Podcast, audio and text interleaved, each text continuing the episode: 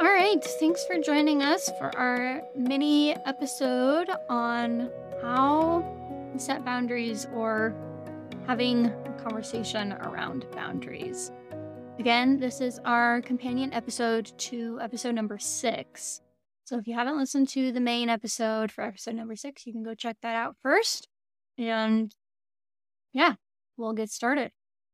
Awesome. So, the reason behind doing this is what I have found, and maybe you can relate in your own experiences, is that when we start to set boundaries and go through that process, it often comes across in uh, almost an aggressive way because we really don't know how to have the conversation. Sometimes we might be emotional, we might be nervous about what the outcome is going to be. And so we tend to just kind of uh, on guard and, and come into it in a, a real attacking manner. Or perhaps in a manner that is really timid and doesn't set a very strong boundary. So, we're going to talk about how to set boundaries in a healthy way that is clear and kind. Um, remembering Brene Brown saying, clear is kind. And people treat us like we want to be treated. So, we're going to let them know how we want to be treated. We're going to be very clear about what the boundary is so that everybody's on the same page. So, number one step in how we set boundaries, we want to find a time to set a boundary when we can use a calm, confident voice. We don't want it to happen during a time when we're angry, when we're elevated, when we're flooded, when we're fearful. I mean, if you're in a situation where you are in fear, it's okay to tell someone to stop. Uh, but those day to day need to have conversation boundaries happen around a time when we can be calm and confident in what we are saying. And the next step would be using a gentle startup. So, a gentle startup, if you haven't heard the the recipe for that, it, it um, goes like this: I feel stating what you're feeling in the moment. I'm feeling overwhelmed. I'm feeling nervous about the conversation. I'm feeling concerned about needing to set boundaries, whatever that feeling is. Make sure you're really clear about what you're feeling before you step into the conversation. So, I feel about what? What is the feeling about? I'm feeling nervous about your not respecting my personal space or whatever that is whatever the the need or the situation is so i feel about what and I need is the next step. So this is where we really get to state I need to set a boundary. I need you to, whatever that is. So, what do you need from the person? I need you to respect my personal space. I need you to communicate differently. I need you to, whatever. This is your opportunity to set the boundary. And then the next part of that is give some sort of an appreciation or kindness around if you could do this, it would be very helpful. I appreciate it when you have respected my other boundaries. Uh, just some sort of an a- appreciation or a kindness at the end of that. So that is the a fast definition of a gentle startup. I feel about what I need and appreciations or kindnesses at the end of it. And that's a statement that you are saying to the person that you're having this boundary conversation with. Yep. Clear, a calm, confident voice around how you feel, what the situation is, what you need them to do in order to have the boundary, and um, what appreciation you would have for them around setting the boundary. The next part of that is be direct and specific. So when you do that need statement, um, also forming a need statement in uh, call it a positive need statement or a way to say here's what you can do instead of which I don't want you to do is helpful. So be really specific about what the boundary looks like when it's met. Um, so I think we've talked before about some workplace boundaries, and we've kind of talked about if there's timelines around things that you need done. So we can talk about that one. That might be a good boundary since that's something we've talked about before to put into this. So it would be I feel overwhelmed when um, timelines come up faster than what I'm aware that they are. I need you to give me two weeks' notice on any timelines that might be coming up.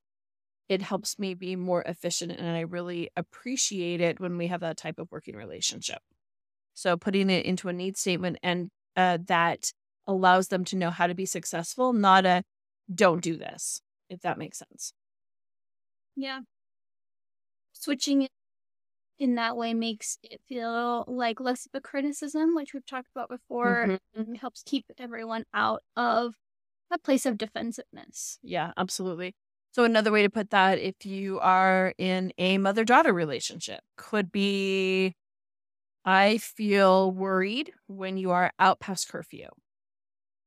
I need you to be home by midnight or give me a phone call by midnight to let me know what the situation is and ask for approval for for a different time.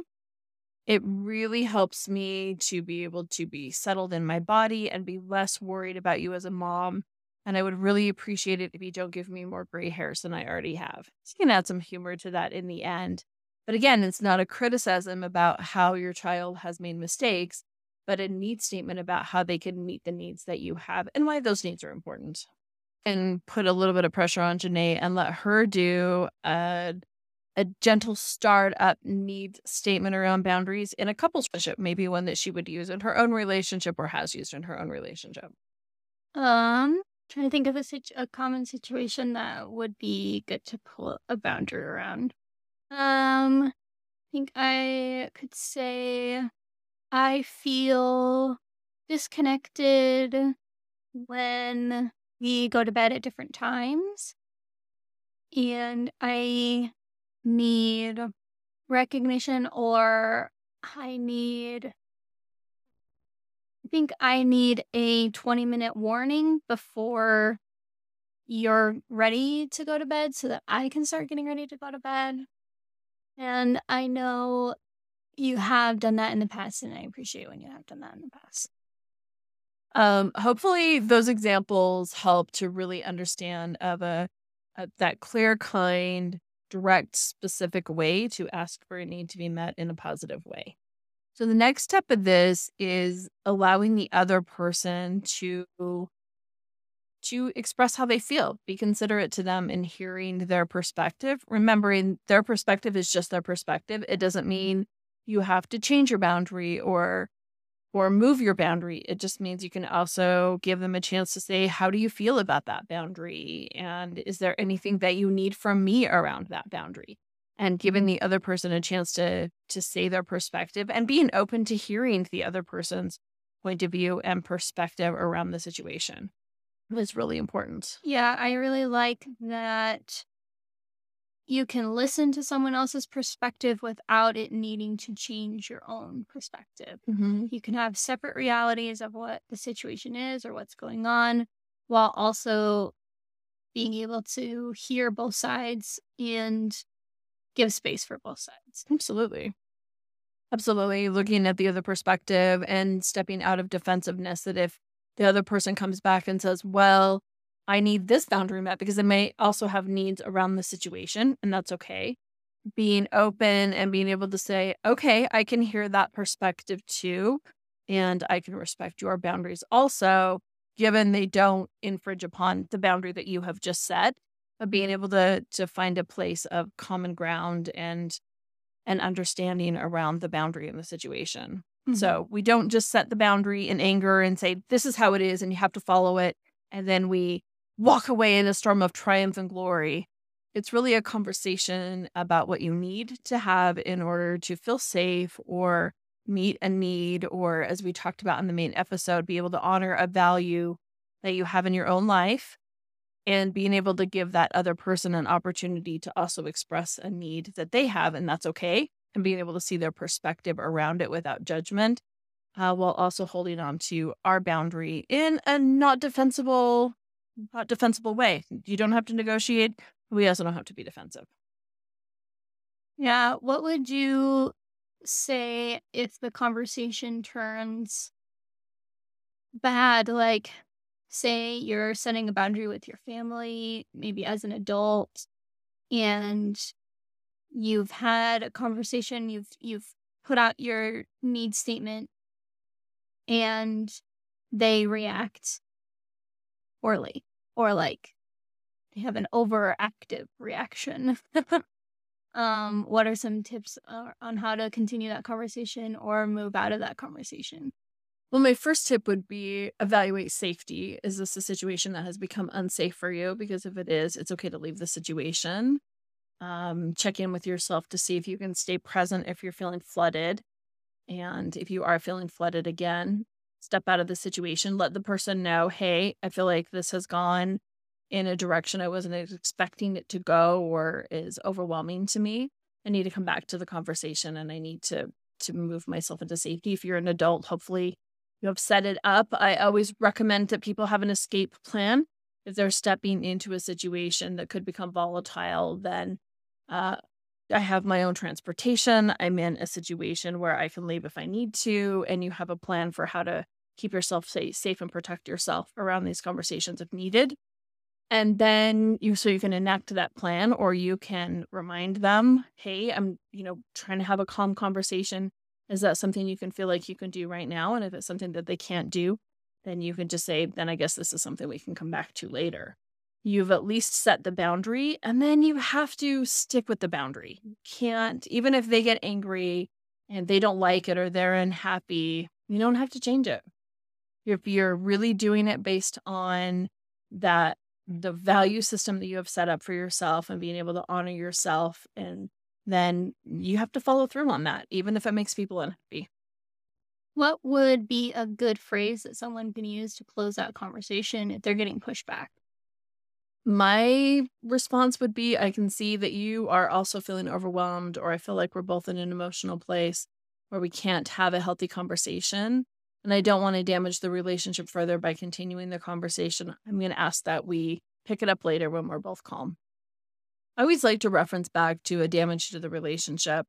If you're setting boundaries, you're willing to set boundaries with someone because you care about the relationship. If not, you wouldn't put the effort into setting the boundary. So remembering, hey, I don't want to damage the relationship more by having conflict or having this go in a negative direction. I'm going to remove myself and let's come back together when calmer heads prevail and we can have the conversation in a way that doesn't create damage. Awesome. All right. So we hope that you can use this as a helpful guide and tool to have those boundary conversations. Um, I'll be sure to list out the steps that we mentioned in the description of our little um, mini episode here on Patreon. And then you know, if you have any questions or want clarification on any of the steps, feel free to pop a comment in and let us know, and we're happy to clarify where you where you need. Um, but good luck setting your boundaries, and you've got this. Absolutely, you can do this. All right, we'll catch you next time. See Bye. ya.